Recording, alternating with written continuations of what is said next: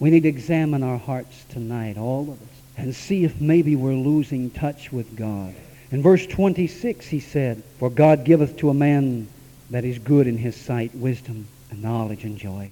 God wants to give to the man who pleases him the fruit of the labor of the sinners.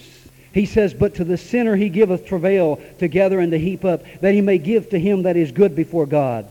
Hallelujah.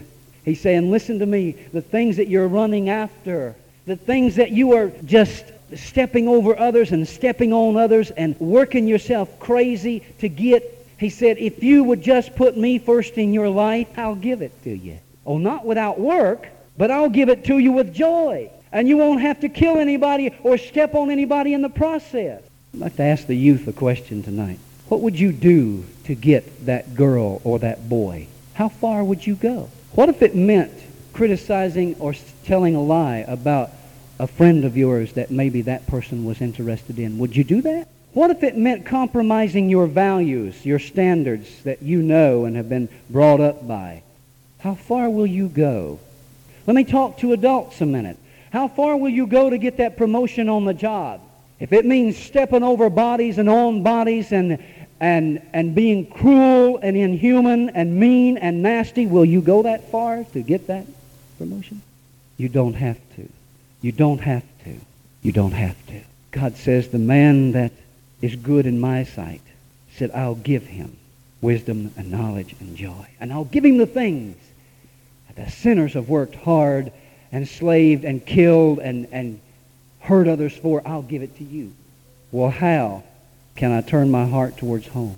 First of all, we need to confess. He said in verse 5, I'm sorry, verse 15, Then said I in my heart, As it happeneth to the fool, so it happeneth even to me.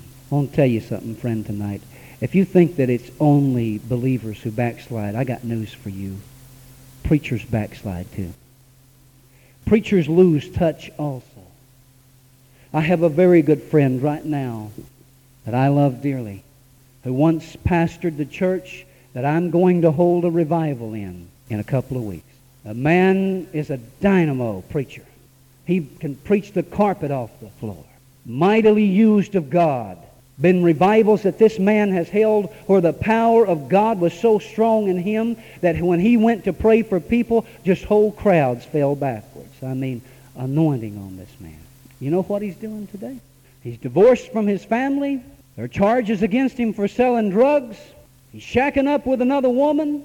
He's as far from God. I met him one time, it's been over a year ago now.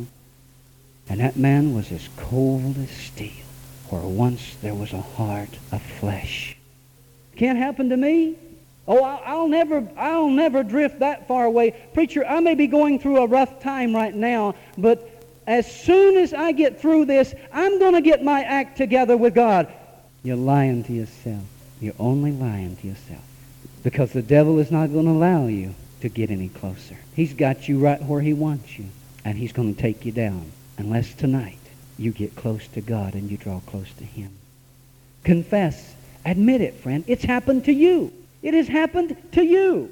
You who once praised God with the best of them. You who were once active in church.